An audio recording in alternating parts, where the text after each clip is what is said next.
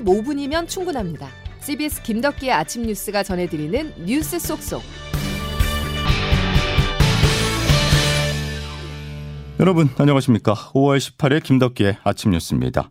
다시 5월입니다. 43년 전 오늘 광주 시민들의 희생이 있었기에 대한민국의 민주주의가 꽃을 피울 수 있었는데요. 특히 올해는 감회가 남다른 5월 18일입니다. 평생을 증오해오던 전두환 씨, 그의 친손자가 할아버지를 대신해 사죄를 하면서 광주에 용서와 화해의 꽃이 필 계기가 마련됐습니다. 어제 전야제가 열린 광주의 분위기부터 전해드리겠습니다. 김중호 기자입니다. 수많은 시민을 죽음으로 몰았던 할아버지 대신 손자가 사죄하기 위해 희생자들의 묘지 앞에 섰습니다. 검은색 정장과 흰색 마스크 차림의 전우원 씨가 어제 예고 없이 5.18 추모식장을 찾은 것입니다. 제 가족들을 자랑스럽게 생각하지 않습니다. 저희 가족 대신해서 정말 진심으로 사과드립니다. 희생자들의 가족들은 43년 만에야 찾아온 가해자 손자의 등을 따뜻하게 두드려 주었습니다. 전우원 씨가 강주를 방문하여 눈물로 사리의 뜻을 전한 있습니다. 광주는 그의 어깨를 쓰다듬어 주었습니다. 전 씨는 지난 3월에도 광주에서 사흘 동안 머물며 5.18 유가족을 만나고 할아버지를 대신해 사죄했습니다. 앞서 지난 2월에는 광주를 피로 물들였던 특전사 동지 회원들이 직접 5.18 민주묘지를 찾아 참배하기도 했습니다. 최익봉 특전사 동지회 총재입니다. 43년 전에 우리가 5.18의 정신으로 그리고 그것을 바탕으로 우리가 화해와 용서를 서로 다짐하기로 이 자리에 왔습니다. 가해자들의 사과와 추모가 이어지면서 광주의 분위기도 예전과는 달라지고 있습니다. 특히 5월 광주의 주범이었던 전두환 씨의 손자 전우원 씨의 적극적인 사죄 행보가 광주 시민들의 얼었던 마음을 녹이고 있습니다.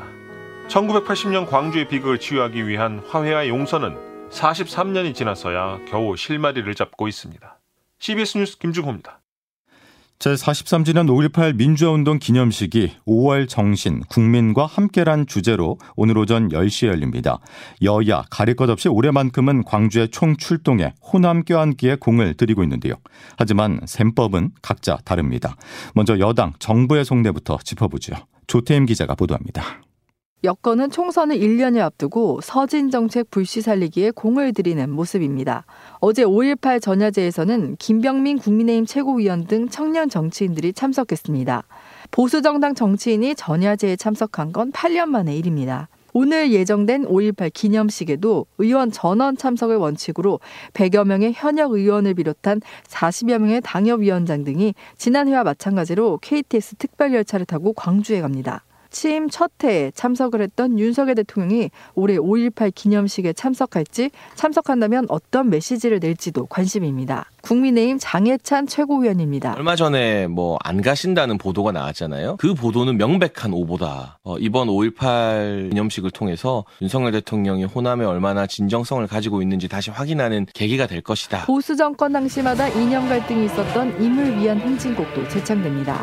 앞서 지난해 윤석열 정부 출범 첫 해 5.18 기념식에서도 임을 위한 행진곡은 참석자 전원이 재창했습니다. 국민의힘이 이처럼 5.18 기념식에 공을 들이는 것은 김재원 최고위원의 발언 논란 등으로 뿔난 호남 민심을 달래는 한편 호남 민심을 얻지 못하면 내년 총선에서 승리하기 힘들다는 판단이 깔린 것으로 보입니다.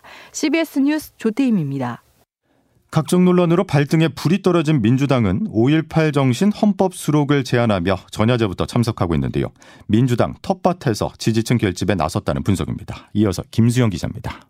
더불어민주당은 이재명 대표 등 지도부가 민주평화 대행진과 전야제 등 주요 행사에 참석하기 위해 어제부터 1박 2일 일정으로 광주를 찾았습니다. 첫 일정으로 광주 망월동 민족 민주 열사 묘역을 찾은 이재명 대표는 고 이한열 열사 묘역을 참배한 데 이어 묘역을 이동하면서 땅에 박혀 있는 전두환 씨 표지석을 발로 밟고 지나가기도 했습니다. 이 대표는 광주 방문에 앞서 국회에서 열린 확대 간부 회의에서 5.18 민주화운동의 헌법 전문 수록을 위한 원포인트 개헌을 촉구했습니다. 윤석열 대통령의 공약이기도 하고 우리 민주당의 공약이기도 했던 광주 5.18 운동의 헌법 전문 수록 이제 지킬 때가 됐습니다. 앞서 국민의힘이 김재원 최고위원의 5.18 정신 헌법 수록 반대 발언으로 호남에서 역풍을 맞은 만큼 개헌 카드를 꺼내 견제하는 것으로 풀이됩니다. 의제와 전략그룹 더모아 윤태곤 실장입니다. 미 5월 달에 한 주가 민주당 입장에서는 자기들의 정체성을 확인하고 지지자들도 결집하고 그런 이 한 주를 앞두고 상황이 뭐 매우 좋지 않아. 총선을 1년 앞두고 터진 전당대회 돈봉투 의혹과 김남국 의원의 코인 투자 논란으로 겹 악재를 맞은 민주당은 최근 텃밭으로 꼽히는 호남 지역에서 지지율이 급락했습니다. 민주당이 5.18 헌법수로 개헌 승부수로 지지층 결집을 통한 지지율 반등을 도모할 수 있을지 주목됩니다. CBS 뉴스 김수영입니다. 상임위 활동 시간에 코인 거래한 것은 김남국 의원이 인정했다. 공직자 윤리 규범을 엄중하게 준수해야 할 의미가 있는데 어, 이에 대해서 책임을 물어서 진상조사단 활동은 사실상 사실상 어렵다고 봐야 되죠. 사실상 종료되는 거라고 보고 여야 간사 간 협의로 자문위를 생략하고 바로 본회의에 김남국 의원의 제명안을 올릴 것을 제안드립니다. 문제 있는 부분을 심사하면서 우리가 법을 절차법을 안 지키고 하자 아무리 급해도 안을 실을 묶어가지고 할 수는 없지 않습니까? 지금 민주당이 해야 할 것은 표퓰리즘 법들의 강행 처리가 아니라 국민들의 공물을 살고 있는 김남국 의원에 대한 국회 윤리특위 징계에 적극 협조하는 것입니다. 민주당이 김남국 의원을 국회 윤리특별위원회에 제소했습니다. 왜 이제야라는 물음이 따라붙는데요. 김남국 의원의 비협조로 당 자체 진상조사가 불가능해졌기 때문이라는 이유를 내세웠지만 비명계를 중심으로 터져나온 이재명 대표 책임론과 무관치 않아 보입니다. 양승진 기자의 보도입니다. 더불어민주당이 코인 논란으로 탈당한 김남국 의원을 국회 윤리특별위원회에 제소했습니다. 김 의원의 비협조로 당 자체 진상조사가 불가능해지자 국회 윤리위의 조사와 징계를 맡기는 모양새입니다. 당 안팎에선 당 지도부가 사태 초기부터 미온적으로 대응해 이재명 책임론이 거세지자 뒷북을 친 거라는 비판이 이어졌습니다. 이 대표의 제 식구 감싸기가 도가 지나쳐 위기를 키웠다는 인식에 따라 비명계를 중심으로 지도부 사퇴론이 다시 불거진 것과 무관치 않다는 분석입니다. 총선이 1년도 남지 않은 시점에서 텃밭인 호남에서조차 지지율이 하락한 것도 큰 부담이 됐을 걸로 보입니다. 민주당이 김 의원을 뒤늦게 국회 윤리위에 제소했지만 관련 의혹이 제대로 논의될 수 있을지는 미지수입니다. 현재 윤리특위에는 김 의원권 외에도 38건의 징계안이 계류돼 있어 유명무실한 식물기구라는 평가가 나옵니다. CBS 뉴스 양승길입니다. 윤석열 대통령이 간호법 제정안에 대한 제2요구 거부권을 행사하면서 간호법은 다시 국회로 돌아왔습니다. 여야는 공방을 이어가고 있는데요. 통과를 주도했던 민주당은 재투표 방침을 공식화했고 이에 맞선 국민의힘은 부결을 당론으로 못 박았습니다. 민주당은 간호법 국회 재투표에 나서겠습니다. 국민 건강권에 직결된 문제인 만큼 민주적 절차대로 국회법에 따라서 추진하겠습니다. 당론으로 부결 시기로 어, 채택을 했고요. 처우 개선이라든지 이런 건 지속적으로 정부와 함께 당정이 함께 추진할 겁니다. 제적의원 과반 출석에 3분의 2 이상 찬성이 필요해 국민의힘이 반대한다면 간호법 제의견은 사실상 불가능한 상황입니다. 결국 양곡관리법과 같은 처지가 될 것으로 보이는데요. 여야가 이처럼 정치보다는 대치가 우선이다 보니 피해는 국민에게 돌아가게 됐습니다. 간호사들이 준법 투쟁 등 단체 행동에 나섰는데요. 집단 행동이 본격화한다면 대학병원이나 수술실에서 의료 공백이 발생할 수 있다는 우려가 나옵니다. 조혜령 기자가 취재했습니다. 우리의 준법 투쟁은 불법 진료에 대한 의사의 업무 지시를 거부하는 것이다. 대한간호협회가 간호법 거부권에 맞서 준법 투쟁에 돌입했습니다. 면허증을 반납하고 의료 현장에서 관행적으로 해왔던 간호사 권한받기 일도 더 이상 하지 않겠다고 선언했습니다.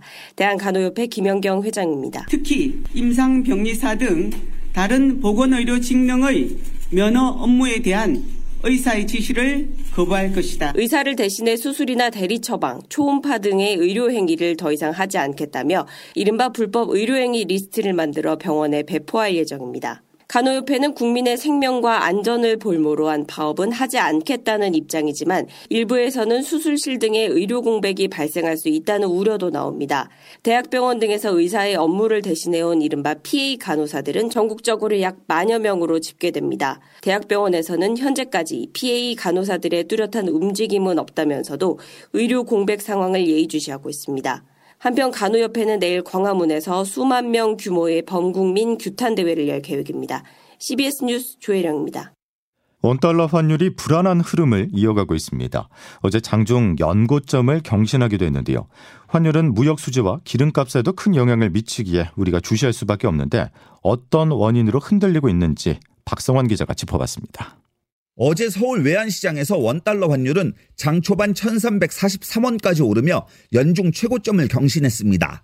이후 흐름이 전환돼 그제보다 소폭 내린 1337.2원에 마감하긴 했지만 환율은 그제까지 6거래일 연속으로 올라 이 기간 상승폭만 17.2원을 기록했습니다.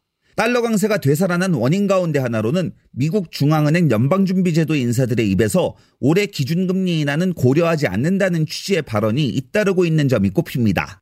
강현주 자본시장 연구원 연구위원입니다. 미국의 뭐 경기 상황들이 낮고 통화 정책에서 긴축의 여지가 한국에 비해서는 상당히 더 열려 있는 그런 상황들이기 때문에 미국의 부채 한도 인상 협상이 난항을 겪으면서 사상 초유의 국가 채무 불이행 가능성이 거론되는 한편 은행 파산 위기의 불씨가 완전히 꺼지지 않은 점도 안전자산인 달러 선호 현상으로 이어지고 있습니다.